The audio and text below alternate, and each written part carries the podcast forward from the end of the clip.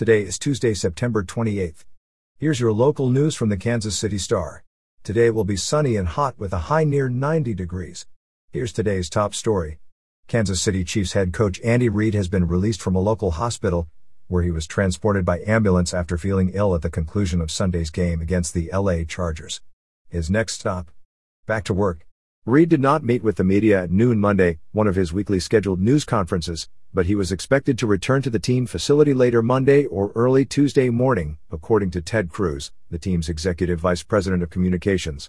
Cruz said Monday, quote, he is in great spirits, doing well. Reid is next scheduled to speak to the media Wednesday at the team's facility, and he's expected to be present for that weekly arrangement.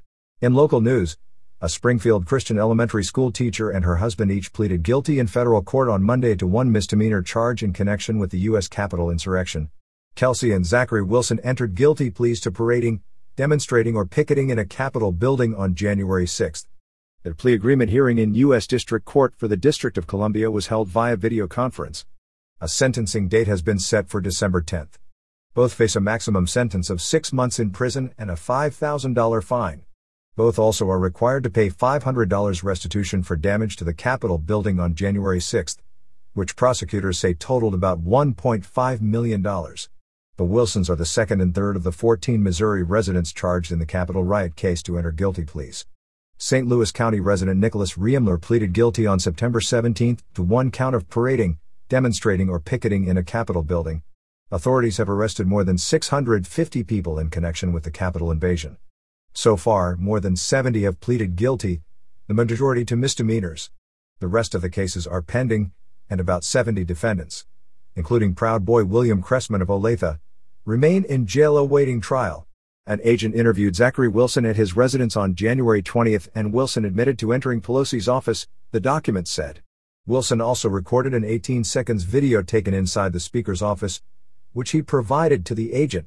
The documents say, quote, Wilson stated the reason he entered the U.S. Capitol was because he wanted his voice to be heard as he was a strong supporter of President Donald Trump. In education news, both the Olathe School District and a parochial school in Lenexa are investigating a racist social media post involving two high school students. Over the weekend, a photo circulated of a male Olathe South High School student asking a female St. James Academy student to homecoming using a racist sign. The photo of the white boy and girl sparked widespread outrage. The sign reads, quote, If I was black I would be picking cotton but I'm white so I'm picking you for HoCo. Principals at both schools say they are investigating the incident. St. James Academy Principal Shane Rapp said in a message to families over the weekend, quote, We are aware of an offensive post on social media that included one SJA student. Racism in any form is an assault on human dignity.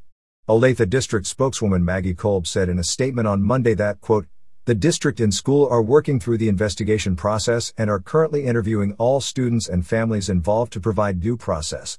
However, it is important to note that the behavior exhibited in this situation is unacceptable, will not be tolerated, and does not reflect our core values of inclusivity or who we are as a school system.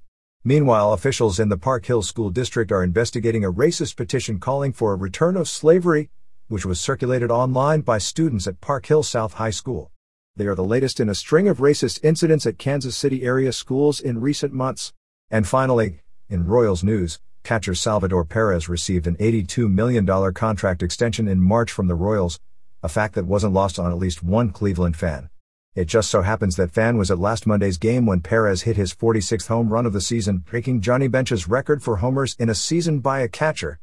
That fan ended up with Perez's ball, and despite being offered many cool gifts for giving the ball to Perez, he left the stadium with it. Perez said the fan wanted $10,000. Salvy said, quote, I was kind of sad for me that I didn't get that ball. But it's okay. You're listening to stories from the Kansas City Star. Find us at kansascity.com to read more about these stories and others.